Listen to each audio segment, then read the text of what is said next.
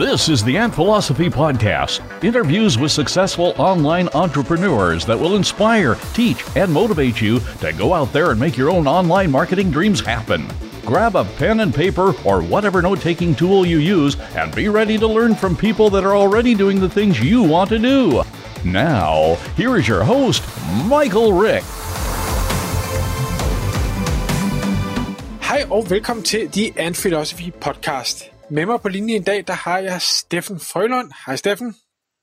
Hej Mika. Tusind tak, fordi du vil være med i studiet, og fordi jeg kan få lov at, øh, hvad skal vi sige, pick your brain og høre din, øh, din historie, og lytterne kan få lov at høre din historie. I er meget velkommen. Det jeg lige vil fortælle lytterne, det er, jeg har jo øh, jeg har fulgt dig længe på, på Twitter, jeg har fulgt dig længe på, på LinkedIn, og øh, er meget, øh, meget inde i rigtig mange af de ting, du skriver, og synes, du har en, en indsigt, som, øh, som øh, mange andre ikke har, og det, tænker, det bliver jeg simpelthen nødt til at, øh, at lære dig mere at kende, og høre, hvad, øh, hvad det er, du går og roder med, og øh, hvem personen bag er, så jeg ikke bare har et, øh, et lille øh, social image, eller hvad hedder, social medier øh, billede, jeg kan kigge på. Så Steffen, kunne du ikke prøve for lytterne at fortælle, hvem er du, hvor kommer du fra, hvad er det, du har arbejdet med her gennem de sidste mange år? Jo, det er jo tro. Jamen, øh, altså man kan jo trække min historie meget, meget langt tilbage. Jeg har ligesom sat en linje i virkeligheden, måske fra, fra endda meget ung, hvor, at, øh, hvor min far, som er softwareudvikler, får en, en, en opgave. Han er, han er på det tidspunkt ansat i Danske Bank og får en opgave i at være med til at i start 80'erne at digitalisere noget af banksystemerne rundt omkring, og bliver så udstationeret i Kuwait, hvor at jeg som etårig bliver hævet med min far og mor øh, en tur derned, og lever som ekspat indtil Saddam Hussein, han synes, at Kuwait var en lækker bisken, og i, hvad må det være, 89, sådan noget lignende, øh, hopper ind der, og ligesom giver anledning til den første golfkrig. Øh, og vi så rejser hjem igen. Øh, og der bor jeg med mine forældre i syd for København og i et hus og vokser op det og har min skolegang og egentlig ikke så meget andet end det. Og finder meget hurtigt, synes jeg selv, stor interesse i computer og specielt simulationscomputerspil af alle slags, lige fra fodboldmanagerspil til at bygge byer, til at bygge øh, hvad hedder sådan noget, forlystelsesparker til alt muligt andet af den slags. Så det var, det var ikke så meget skydespil, men det var med det her med at have nogle små økonomier kørende øh, og sidde og, sidde og nørde det. Og går på gymnasiet i Solrød, og finder i virkeligheden undervejs ud af, jeg tror sgu egentlig, det er det her med, med, med reklame eller markedsføring, som jeg synes er lidt sjovt, og hele det der med små økonomier kunne jeg rigtig godt lide. Så jeg vidste godt, at jeg sådan på en eller anden måde gerne ville ind i business, men jeg vidste ikke rigtig lige, hvilken angrebsvinkel jeg havde på det tidspunkt. Og beslutter mig så derfra, at ja, udover selvfølgelig lige at trække et øh, meget lavt nummer og skulle i session og skulle en tur forbi beredskabskorpset, så, øh, så beslutter jeg mig derefter, at jeg skal, jeg skal læse en, øh, for at blive reklamemand, så tænkte jeg, at den hurtigste, nemmeste vej til det, det var at læse en markedsføringsøkonom. Øh, så det gjorde jeg i Luby på det tidspunkt. Og det synes jeg faktisk var sådan en, øh, det var en rigtig god øjenåbner til, at der var en øh, mange spadestik dybere i reklamebranchen, end bare det at være god til at lave fine banner og få dem på tv eller på, på en eller anden online side. Så jeg lærte en masse om strategi og så videre der, jeg synes var ret interessant. Øh, men jeg kunne også meget, meget hurtigt se, at det slet ikke, altså min, min hvad hedder sådan noget, nysgerrighed, eller sådan den intellektuelle tørst efter at få puttet mere ind i hovedet, blev slet ikke indfriet i, i de to år på en relativ ja, der var meget unge, unge folk, og måske ikke sådan, det var ikke decideret professorer, men, men folk måske i virkeligheden, som, som du og jeg, der havde besluttet os for, at nu vil vi gerne undervise nogle unge mennesker i noget. Øh, så der var, ligesom, der var mange spadestik dybere, kunne jeg godt mærke. Øh, og besluttede sig for ligesom at, at, at sige, at nu vil jeg gerne læse videre, og tager så en bachelorgrad oven i det, med henblik på at få lov til at komme ind og læse min kandidat på CBS, som jeg så øh, kommer ind på og vælger den linje, der hedder, øh, i, i daglig tale kalder vi den MIB, og det er ikke Men in Black, det er Management of Innovation og Business Development. Så det er innovationsprocesser, nye øh, selskaber, forretningsudvikling bredt. Øh, og det synes jeg faktisk var kombination af markedsføring og forretnings, forretningsudvikling, som der bare passede på i hose med, min, øh, med mine interesser og de ting, som jeg har gået og rodet med igennem øh, hele min ungdom, og ligesom bare tegnet en fuldstændig lige linje op til, at det var da helt fuldstændig oplagt, at det var det. Og det var virkelig fuldstændig ligesom at komme hjem, synes jeg, når man kom ind på det studie der. Det var præcis de samme typer mennesker, der rendte rundt som jeg selv. Det var det samme mindset, det var de samme ting, vi snakkede om og interesserede os for, og, og det var lige på samme tid, som jeg vil sige, at den danske startup-scene ligesom modnes fra at være med, hvor det ikke længere er pionerer, øh, Torborg og så videre, der, der ligesom var dem, der var noget med iværksætteri, men hvor der faktisk begyndte at udmynde sig et rigtigt startup-økosystem på det tidspunkt, i, i København i hvert fald. Øh, og jeg kommer, kommer så ud over, at jeg igennem min, øh, min studietid har lavet en masse salg og markedsføring med, med Hewlett Packard, HP med computer og printer osv., som studiejobs, og finder ud af, at jeg skal i hvert fald ikke arbejde i store organisationer. Begynder jeg i forbindelse med, øh, med min kandidatgrad at, at tænke over, hvad kan jeg gøre med, øh, med mindre selskaber og bliver så den første ansat i Billetto, øh, som er formentlig de fleste, der hører det her program, vil kende, men, men til de uindvidede er det en form for billetlugen, billetnet, men mere self-service efter den amerikanske Eventbrite-model. Øh, og simultant med, øh, simultant med at øh, Bilato bliver stiftet af en, øh, en gruppe drenge, der har store ambitioner og store ambivalser og en masse kundskaber, så stifter de faktisk en række andre selskaber fuldstændig simultant på det samme kontor. Og en af de selskaber er den første øh, Groupon-klon i København, der hedder Downtown, øh, som stadigvæk eksisterer. Øh, og, og, og den historie omkring Billetto Downtown var i virkeligheden, at Billetto var en snibbold, der skulle rulles i gang, og Downtown var måske mere en raket, hvor at der på nærmest et kvartal gik fra at være en lille gruppe founders til at være 35 mennesker. Og, og Billetto blev nærmest støvsuget fra founders øh, opmærksomhed brugte alt deres tid på downtown, hvilket jo gav rigtig god mening. Det var ligesom der, der var noget. Øh, så jeg sad måske lidt alene med, med nogle af de billetto-ting i den korte periode, jeg var der. Og øh, det lærte jeg selvfølgelig en del af, men kunne også, kunne også ikke lade være med at kigge over på den anden side af kontorlokalet, hvor, der, hvor det føltes ligesom om, det var der festen var. Ikke? Og, og, og den, øh, den eufori, der var omkring at have fundet sådan en guldår med, at nu var det bare simpelthen, det virkede i alle andre lande, og nu havde de ligesom forspringet i København, og brugerne kom også bare væltende ind, og toplinjen og den eufori blev meget, meget hurtigt til paranoia, da samtlige, øh, samtlige medie corporations i Danmark skulle have deres egen øh, pangdang. Øh, de amerikanerne begyndte at kigge mod Europa, og specielt også mod Danmark. Øh, en hver cowboy-iværksætter med et kælderlokale og en internetadgang og en telefonlinje havde lavet deres egen dealside på det tidspunkt også. Øh, og, og der stod Downtown meget, øh, altså de stod med en fordel i at være first mover og med et godt brand og et rigtig dygtigt team, men de stod også et sted uden en mediepartner og et sted, hvor de havde en position, de vidste var svær at forsvare sig på. Øh, I hvert fald på the long run.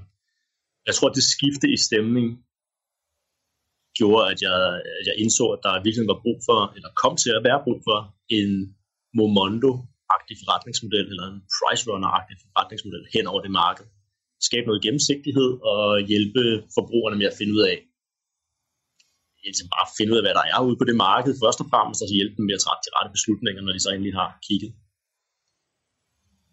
Og det er så det, der bliver til Bounty. Okay, så, så hvis vi så prøver at dykke lidt ned i, hvad, hvad er Bounty for dem, der måske kender det?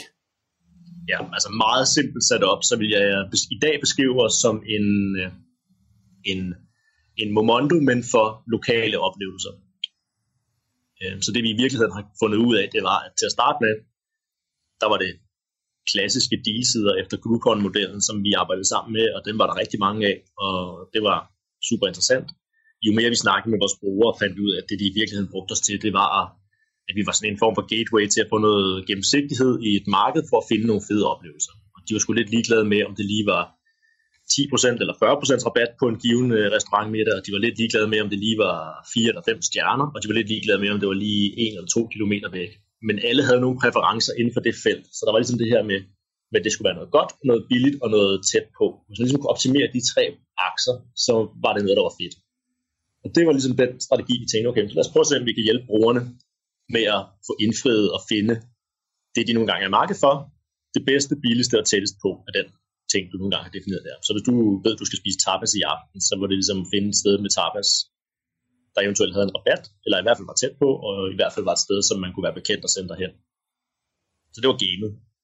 Øh, hvor Momondo på fly måske er meget prisorienteret, så er også på restauranter måske meget mere subjektivt orienteret på nogle kriterier, som er måske lidt svære at gennemskue, om i hvert fald meget mere individuelt, fordi det er ikke sådan et rutenetværk. Det er mere, hvad synes du lige er en fed restaurant? Er du lige markedet efter sushi eller tapas i dag? Er det lige et prispunkt på 200 eller 300 kroner, der er rigtigt for dig? Det er også svært at vurdere.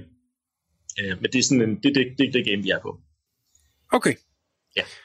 Så fordi nu, nu siger du det her det med det lokale, og jeg øh, har lige været inde på siden her, inden vi startede med at optage, og øh, ser straks, der er en rejse til Maldiverne, så tænker jeg, hmm, yes, det er jo ikke helt tæt på. Ja, lige det er en rigtig god pointe. Og det der jo også skete, det der skete med dealsiderne, det var, at de fandt ud af, at når man har sådan en e-mail-brugerbase, så gav det rigtig god mening også at både at sælge dem alt muligt andet, og man har testet rigtig mange forskellige ting af. Så har der ligesom endt med at være tre vertikaler. Øh, og når vi har haft en, en, hvad hedder sådan en samhandels, et partnerskab med nogle af de her, de her dealsider, så har vi lidt fuldt med deres produktstrategier nedunder.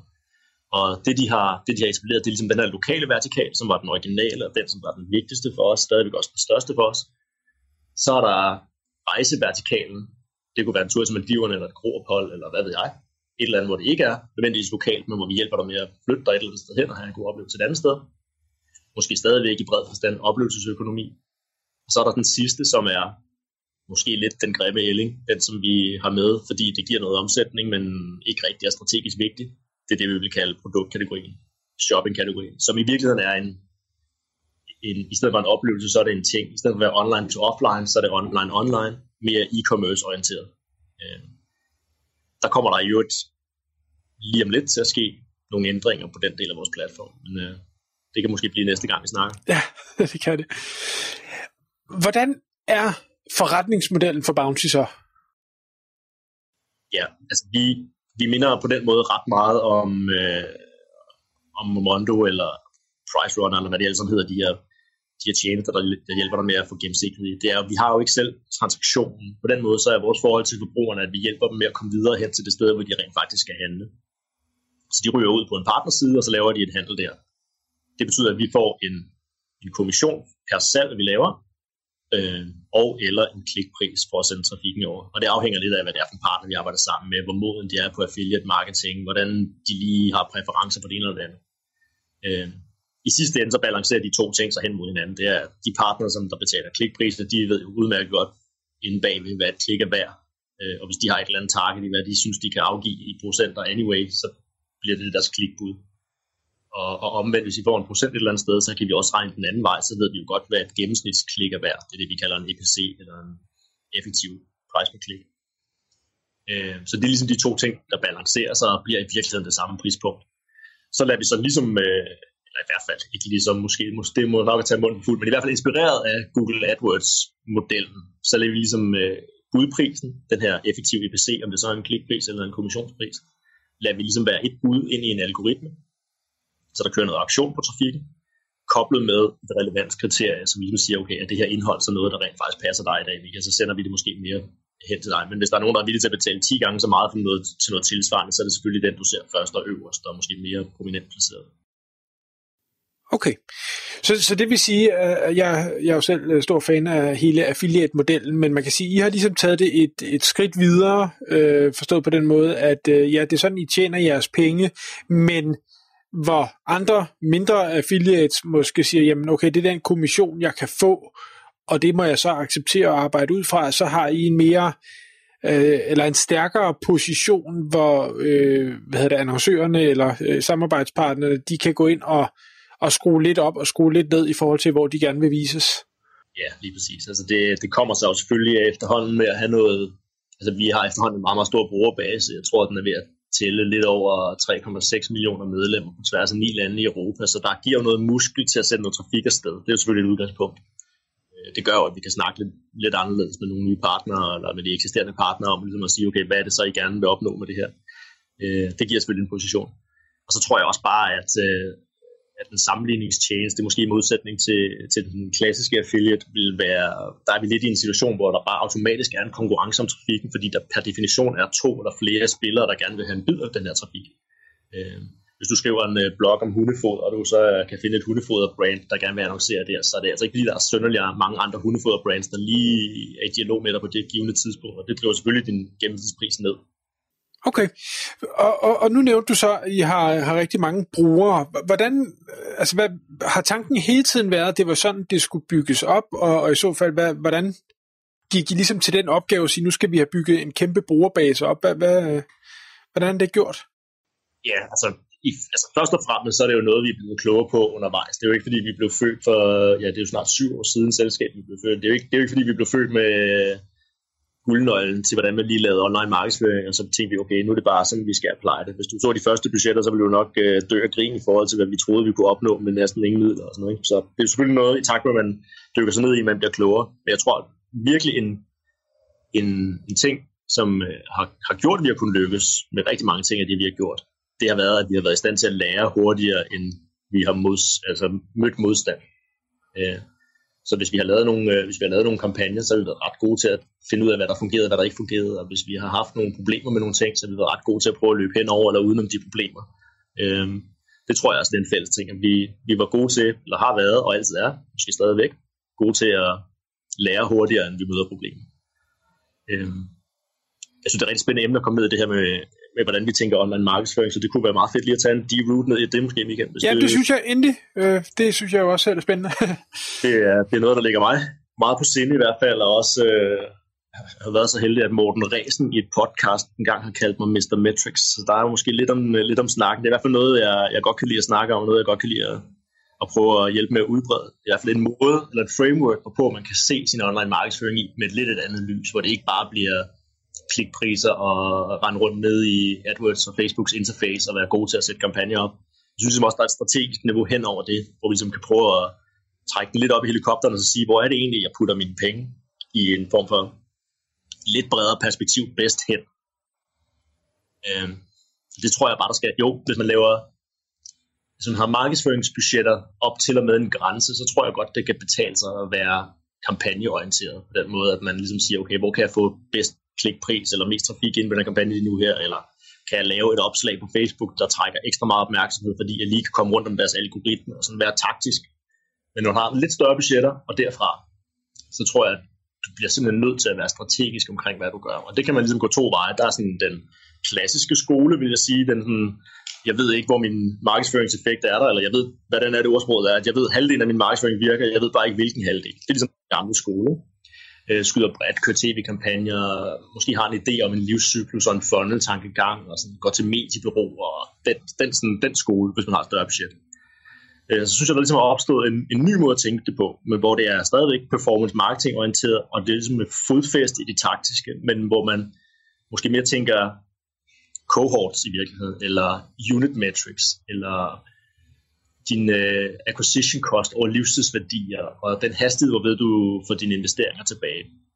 Og det synes jeg er en meget mere interessant aktie at snakke på. For det er ligesom om, at der kommer noget matematik tilbage ind i markedsføring, hvor det ikke er et reklamebureau eller en god idé, der ligesom skal drive en, eller et indsigt, som man vil sige reklame, man skal drive, øh, skrive gamet. Der er det i virkeligheden noget, man kan iterere på rigtig hurtigt, fordi du kan meget, meget nemt se, om summen af dine marketingkampagner i den her uge eller den her måned kaster det af sig, som du regner med. Og hvis ikke, så vil du kunne finde ud af, hvor der er noget galt, og så enten slukke de kampagner eller ret til. Og så er det som, at der kommer et taktisk spil i gang der, som jeg synes er interessant. Men det er ligesom hele den her overordnede optimeringscyklus, iterationerne, som, øh, som, som er det, jeg tror, vi har været gode til at få etableret noget hos os, og som jeg tror rigtig mange andre vil kunne lære af. Men, men jeg tænker, jeg, jeg, mit gæt er, at mange, der sidder og lytter med, de, øh, de kender måske nogle af de her ord, du sidder og siger, men ved ikke rigtigt, hvad det er, og det er helt sikkert ikke noget, der bliver arbejdet med. Øh, altså jeg, jeg ved, en af mine øh, små øh, idéer, det er, hver gang jeg er ude og snakke med en virksomhed, så spørger jeg, hvad er livstidsværdien på jeres kunde, og øh, jeg vil sige, 99 ud af 100 kan ikke svare på det. Ja, det er det. Og tænker, allerede der, der har man jo lidt en udfordring i forhold til, hvor mange penge kan man bruge på marketing. Så kunne du ikke prøve sådan at tage det, tage det ned på et lidt lavere niveau, så, så og, og sige, hvordan gør I? Yes, men lad mig prøve at bare starte bare helt fuldstændig jordnært, så kan det jo være, at vi taler fuldstændig ned under alle. Men altså en, en, en acquisition cost på en bruger, det er, når du laver sum af dine salg- og marketingaktiviteter for at få tiltrukket den her køber. Øhm, det prøver du at lægge sammen. I nogle forretninger som vores er det måske en, øh, et, et, relativt svært datagame at få alle øh, de forskellige touchpoints lagt sammen og beregnet. Men det er et relativt simpelt ting at finde ud af, fordi det bare er at lægge nogle poster sammen, og at vi kan i virkeligheden finde data rundt omkring på forskellige platforme, og så sige, okay, nu mødte du et banner af os her, og du klikkede her, og så var det ligesom det, du kostede, og så få tiltrukket ind som medlem. Øhm, så det er sådan en, en, en plusopgave, men for mange kilder. Hos andre, hos andre typer forretninger, der er det måske helt umuligt. Så det kræver jo måske, jeg ved ikke, man for at blive en forsikringskunde, for at tage et eksempel, så kræver det måske, at du bliver påvirket af nogle øh, tv-kampagner, og du møder en sælger på gaden, og du i øvrigt ser på online markedsføringsbanner et eller andet sted. Måske en lidt mere kompleks journey. Men så kan du ligesom trække den op i et mere aggregeret niveau. Så er det måske, at du kigger på, hvor mange brugere fik jeg ind i den her uge, kontra hvad brugte jeg i det hele taget i den her uge. Og så har du sådan en gennemsnits acquisition cost. Og det er ligesom udgangspunktet for rigtig mange af dine beregninger, det er at sige, hvad er det egentlig, som jeg betaler for mine kunder i dag. Hvis du skal vide, om du laver et godt købmandskab på din markedsføring, så bliver du simpelthen nødt til at have en idé om, hvorvidt din indkøbspris på den her bruger er under, eller måske on par, alt efter hvad din strategi er, med det, som du kan forvente at tjene på at have den her kunde som dit kundeforhold. Så det er jo simpelthen på den anden side af ligningen, der ligger der jo, hvad er han værd for dig? Øh, og det er jo så det, vi populært vil kalde det en kundes livstidsværdi. Øh, og nogle kunder, i hvert fald i en måske lidt mindre, lidt mindre relationsbaseret økonomi og en mere transaktionsbaseret økonomi af den lidt mere gamle skole, der kunne der være nogle kunder, der havde bare en enkelt gang, de kommer ind i din butik, og så ser du aldrig brugeren mere. Det gælder jo selvfølgelig om på den enkelte transaktion at have dine penge hjemme. Øh, det er jo det gode købenskab. Og så er der, så er der virksomheder som vores, hvor det er meget relationsbaseret, hvor du simpelthen har et medlemskab, og vi bombarderer dig med e-mails hen over en længere periode osv., og du har en del touchpoints. Øh, der er det selvfølgelig din livsværdi, og selvfølgelig summen af alle de hændelser, kommercielle hændelser, indtil den dag, du ikke længere er bruger eller kunde eller medlem. Øh, og få den indsigt kan godt være sindssygt svært, og det er ikke en, det er ikke en måde, særlig mange forretninger tænker på, og det afføder et fuldstændig klokkeklart behov for at kigge på dine kunder i et perspektiv, som vi vil kalde cohort-perspektivet. Og så det er det næste term, der måske var værd at definere. En, en, en, en cohort er en gruppe af brugere, som har et eller andet til fælles. Og typisk vil det være den tidsperiode, hvorpå de egentlig blev kunde første gang. Første gang, du møder den her gruppe, det kunne, det kunne fx være alle de mennesker, der tilmeldte sig i den her uge her. Eller alle de køber, du havde i sidste måned, øh, som var førstegangskøbere. Det definerer du så som en, en, en kort. Så følger du ligesom de her øh, aktivitet over noget tid.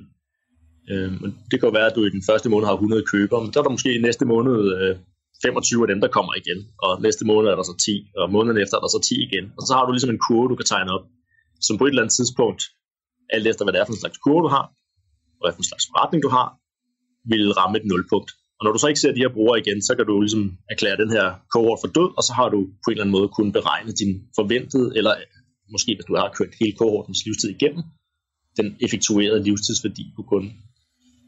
Og så er vi ligesom tilbage og at sige, at den, den pose penge, du kan forvente at tjene over den her kort livstid, skal da helt sikkert være større end den omkostning, du havde ved at tiltrække den her kort. Så dit marketing spændt sidste uge skal helst være mindre end den livstidsværdi, du kan forvente at få drøbvist ind for den her gruppe brugere hen over deres livstid over de næste mange, mange uger eller år, alt efter hvad forretning du har.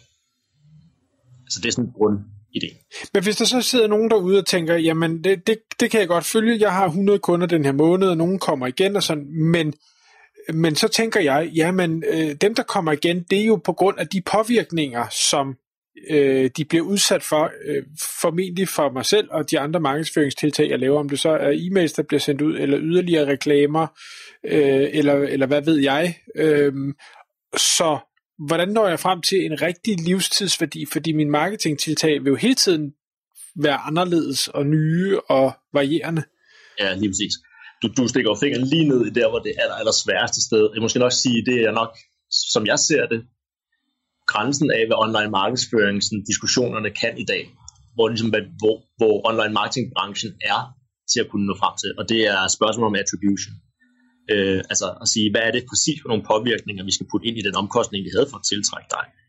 Øh, den mest simple, den mest simple måde, og den måde, som de fleste tænker det i dag, fordi det er nemt at gå til, det vil være last click attribution, er ligesom den måde, hvorpå at vi beregner, hvad du kostede os. Det var simpelthen bare dit sidste klik ind til os.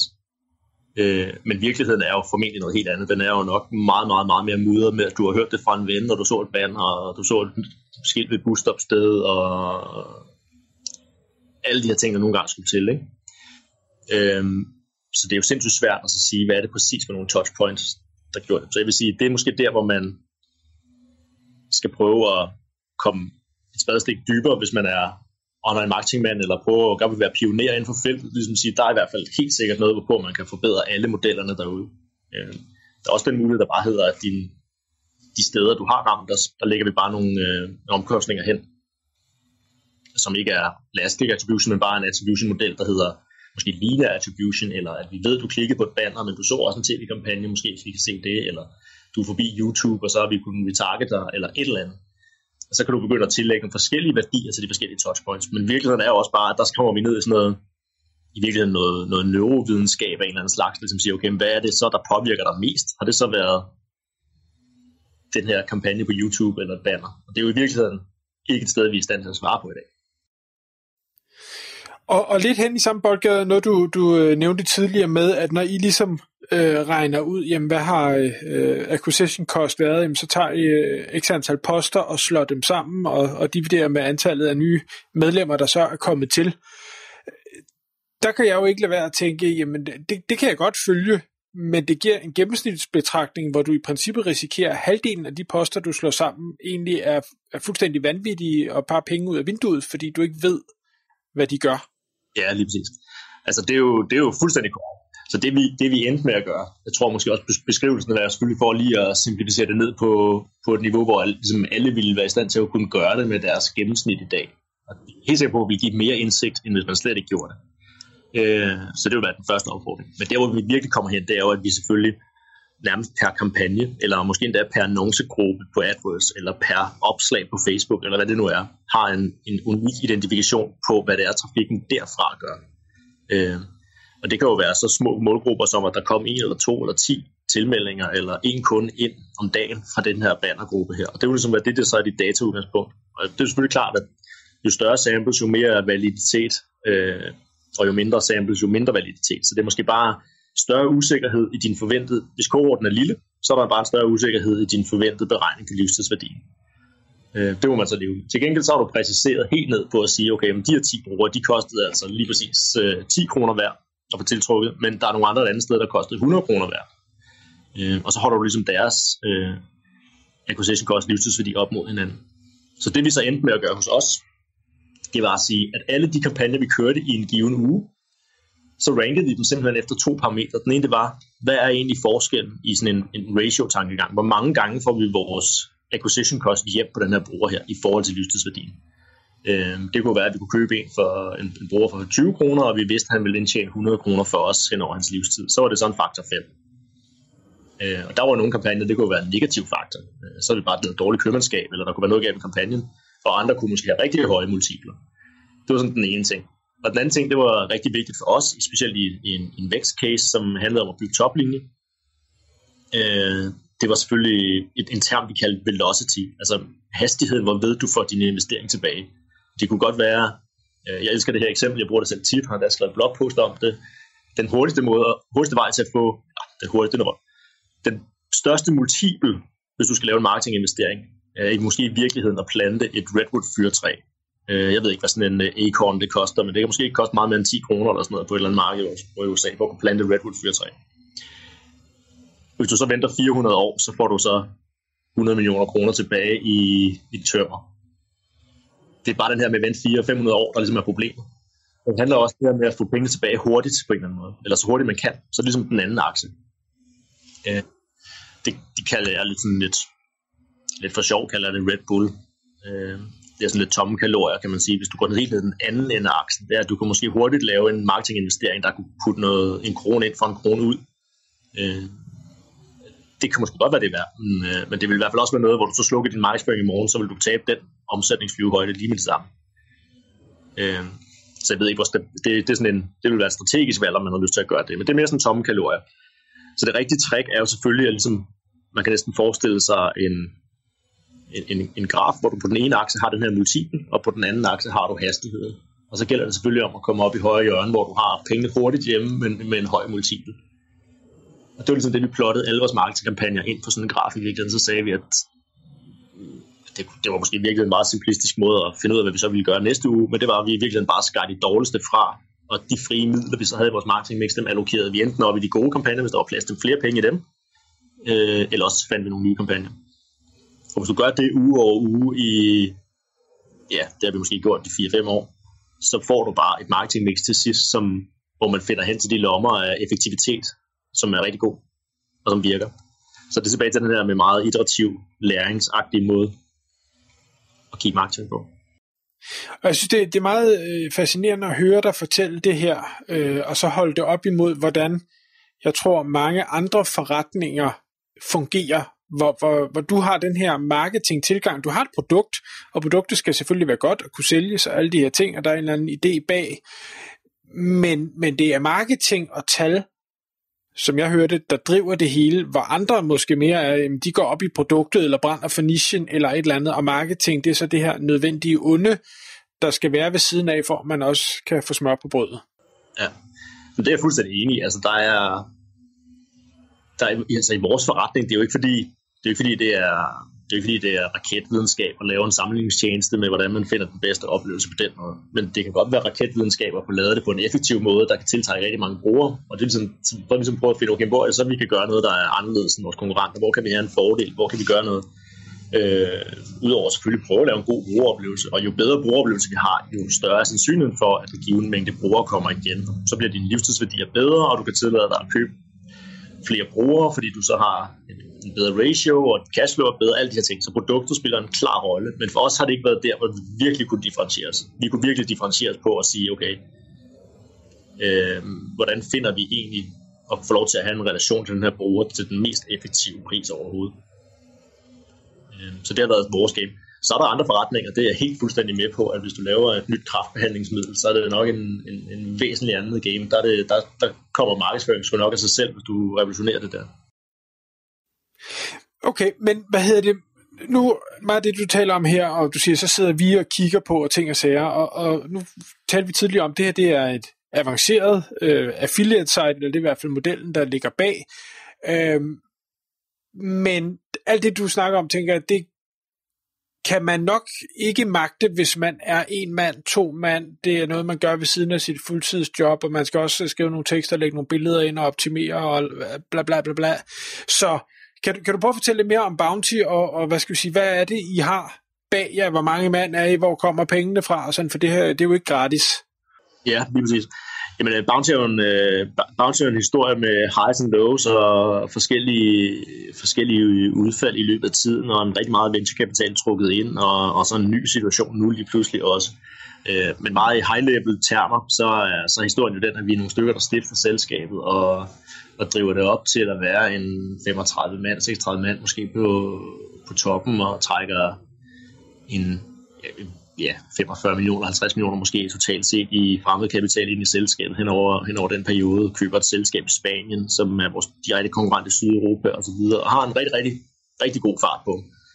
Øhm, og så sker der det, der tit sker i, i selskaber. Vi bliver uenige i founder-teamet om, hvad vi gerne vil med selskabet, og yderligere finansiering versus, øh, versus øh, en mindre risikobetonet strategi, måske en mindre venturevej. vej og, og det leder sig til min, øh, min egen opsigelse i selskabet. Jeg tænker, hvis jeg ikke øh, kan få mine medstifter den vej, som jeg synes, vi skal, så er det måske et spørgsmål om, at, at medstifterne øh, kan leve den retning, de gerne vil, øh, og få investorerne med på det bord. Øh, og det er så det, det, er så det der, der sker. Så i starten af, starten af 16, så, så indgiver jeg min opsigelse og trækker mod selskabet og har så en periode, hvor jeg laver noget helt andet hos, hos Rainmaking faktisk stadigvæk bygger startups, men, øh, men på en anden form og med, med en masse corporate partners. Øh, og i det år, hvor jeg er væk, øh, jeg bliver jo bedt om at sælge min anden part, og der er ligesom sådan en eller anden form for et sådan break-up, og jeg kommer mig lidt over alt det der. Øh, og i det år, hvor jeg så er, hvor jeg så er væk, øh, der, der bliver jeg ringet op efter, efter påske her i 2017, at øh, en tidligere bestyrelsesmedlem, der spurgte ind til, om jeg vidste, hvorfor, at, øh, hvorfor Bounty havde skiftet navn i CVR-registret øh, til et eller andet anonymt. Altså, det er ikke, fordi jeg vidste det, men jeg kunne godt lægge to og to sammen, øh, så det snakker vi selvfølgelig lidt om. Og i, i den proces, så kommer det så frem, at, øh, at Bounty er, er gået konkurs på en bank, der har trukket tæppet væk under noget finansieringsgrundlag. Øh, måske unødvendigt, vil mange sige, men det var ligesom situationen. Og, og, og der stod nogle investorer og mine tidligere medstifter ligesom og fandt ud af, hvad, hvad skulle de så ligesom gøre nu. Så er der en venturefond, der henvender sig til mig og spørger, om, øh, om jeg havde lyst til at være med på en rejse mere, hvis de, øh, de rekonstruerede selskabet simpelthen. Og